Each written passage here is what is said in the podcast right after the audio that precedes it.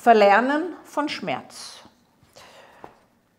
Schmerzen prägen Menschen und Menschen unter chronischen Schmerzen haben fast nur mehr Selbstbezug. Sie nehmen die Außenwelt nicht mehr wahr, sie nehmen die kleinste Störungsquelle im Innern wahr und sie nehmen ihren chronischen Schmerz, der in gewissen Bereichen des Körpers sitzt oder den ganzen Körper erfasst, wie einen Feind wahr. Sie warten nur darauf, bis das wieder losgeht und können, wenn man sie fragt und wenn sie in die ärztliche Sprechstunde kommen oder in eine Begutachtung für, eine, für ein Rehab-Verfahren oder für eine gewünschte Arbeitsunfähigkeit, äh, gar nicht anders als ständig über sich und ihren Schmerz zu sprechen.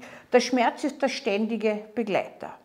Nun hat man verschiedene Methoden versucht, mit diesem Schmerz umzugehen. Schmerzen an sich haben eine vielgestaltige Ursache. Man könnte sagen, wie das fachlich heißt, ein multikonditionales Ursachengefüge. Das heißt, Schmerz ist immer auch ein Alarmsignal, ein Signal, dass etwas aus der Balance geraten ist. Und wenn das nicht mehr in die Balance kommt, dann wird das chronisch und es entsteht daraus eine anhaltende Schmerzstörung. Diese anhaltenden Schmerzstörungen führen Menschen zu unterschiedlichsten und vielen Ärzten. Man könnte sagen, es beginnt ein Doktorshopping, denn dieser Schmerz muss doch in den Griff gebracht werden, denken die Menschen. Oder es muss doch eine Ursache für diesen Schmerz geben. Sie denken natürlich nicht an eine psychische Ursache, sondern sie möchten die körperliche Quelle, die Ursachenquelle dieses Schmerzes ausschalten. Das geht allerdings kaum, denn Schmerzen sind immer psychisch überlagert und auch die psychosomatische Konfliktverarbeitung kann an organisch spürbaren und verursachten Schmerzen ansetzen und diese überlagern. Das heißt, man muss Schmerz von der Störungsquelle her anders handhaben. Man versucht sozusagen ein Filter, eine Dämpfung einzubauen. Da gibt es verschiedenste Schmerzmittel oder modern sind jetzt diese CPD-Substanzen, die man gibt, um den Schmerz zu filtern. Man versucht leider auch, muss man sagen, viel zu frühzeitig Opiate und opioidhältige Schmerzmedikamente zu geben, die den Menschen abhängig machen, die man immer weiter steigern muss und die letztlich nicht zu einer Befreiung von Schmerz dauerhaft führen können. Nun gibt es verschiedenste auch verhaltensorientierte psychotherapeutische Maßnahmen, äh, hypnotische Maßnahmen, damit dieser Schmerz verlernt wird. Verlernen heißt, dass ich meine Fixierung auf den Schmerz ausschalten kann, entweder durch Selbsthypnose oder durch eine Akzeptanz des Schmerzes, sodass ich nicht mehr chronisch und akut zentral davon irritiert werde. Dieses Verlernen geht schrittweise, so wie wenn man auf eine Störungsquelle verlernen muss. Das heißt, man hat zum Beispiel im Außen ein ständiges Motorengeräusch, ein leises. Niemand hört es, aber man selber hört es die ganze Zeit. Gibt es viele Fälle davon. Auch diese subjektive Fixierung auf dieses Geräusch braucht einen gewissen Filter, um es auszuschalten, um einfach damit zu leben.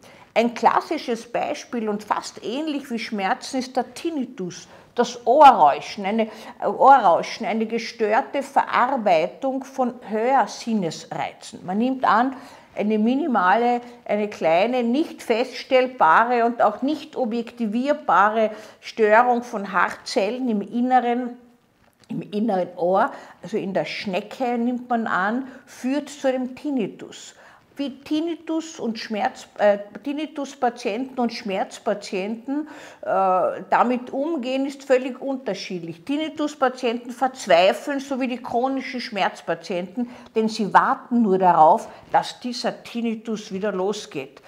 Auch Tinnitus kann man verlernen. Man hat versucht, ihn mit verschiedensten Frequenzen zu behandeln, mit Medikamenten zu behandeln. Äh, Schmerzpatienten, Tinnituspatienten ähneln sich sehr, muss ich sagen, und haben äh, beide Gruppen eine hohe Wahrscheinlichkeit, dass die Beschwerden chronisch sind. Dieses Verlernen heißt, dass man die Bedeutung des Geschehens immer weiter abdämpft. Sowohl vom Tinnitus, dass man den einfach nicht mehr so wahrnimmt, oder als Betriebsgeräusch gewissermaßen des eigenen Körpers und des eigenen Seins wahrnimmt und damit ganz selbstverständlich umgehen lernt, ebenso wie mit dem Schmerz, den man zwar filtern, dämpfen, meist nie ganz abstellen kann, den man aber, und das ist jetzt das Geheimwort, akzeptieren lernen muss und nicht immer die Ursache suchen. Die Ursache zu finden erlöst nicht vom Schmerz und erlöst nicht vom Tinnitus. Das Verlernen heißt, das Zurücknehmen der Bedeutung, der Wichtigkeit der Störquelle. Sie wissen ja, Lärm ist immer, was die anderen machen, nie, was man selbst macht. Und Tinnitus wird auch als etwas erlebt, was gar nicht zum eigenen Selbst gehört. Es rauscht die ganze Zeit, wie wenn jemand von außen Lärm machen würde. Nur ist man selber dem ohnmächtig ausgeliefert und hat das Gefühl, man hat es nicht mehr unter Kontrolle. Und das ist das Schlimmste daran, ebenso wie bei den chronischen Schmerzen.